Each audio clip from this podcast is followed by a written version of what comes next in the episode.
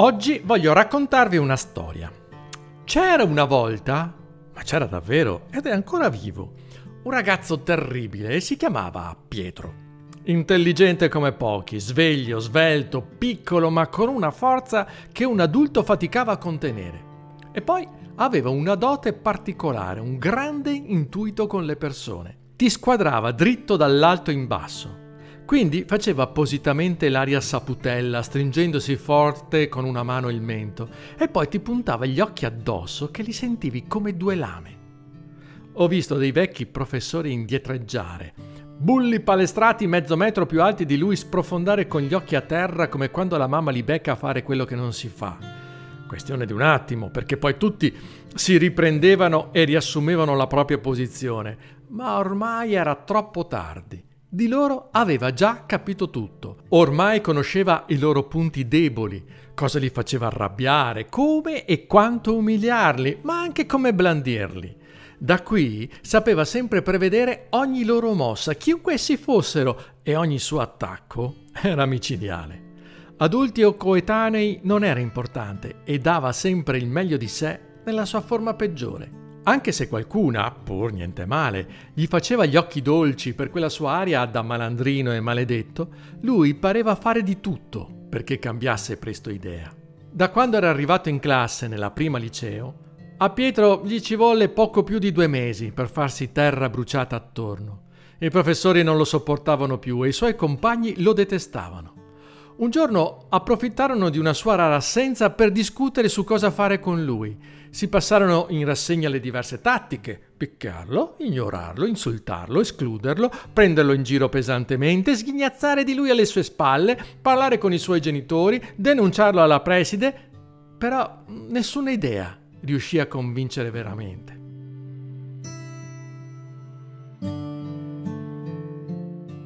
Un giorno All'inizio del secondo quadrimestre la prof di storia iniziò a spiegare e al suo solito era una noia mortale. Pietro, dopo averla sbirciata mentre si sistemava sulla cattedra, si mise inspiegabilmente a rileggere le pagine dell'ultima lezione fatta. Il suo compagno gli chiese perché e lui tra i denti sibilò. Quella adesso interroga. Ma se è solo la seconda ora che fa. Lui non replicò e continuò a leggere. Il suo amico si inquietò e prese ad imitarlo.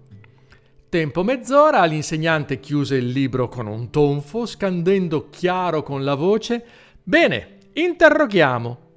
Fu il gelo totale ed assoluto. Chi vuole uscire? Anche le secchione della classe erano state prese in contropiede. Nessuno? insistette la prof aprendo il registro. Pietro guardò il suo compagno e gli strizzò l'occhio ma lui era paralizzato dalla paura.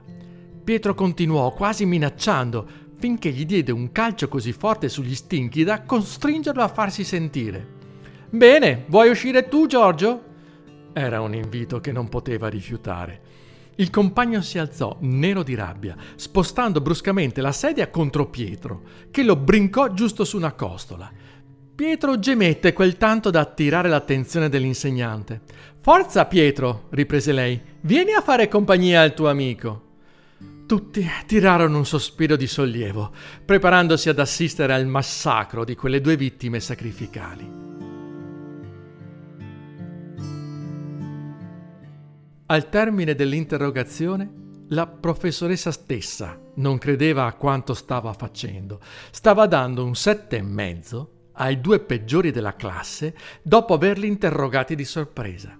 Tornati a posto, Giorgio se ne uscì con un grazie che illuminò la faccia di Pietro in un sorriso mai visto. Da quel giorno le cose cambiarono. Tutto cambia. E puoi anche risalire dall'inferno se ti fanno scoprire che quello che fai o che sei può veramente aiutare qualcuno.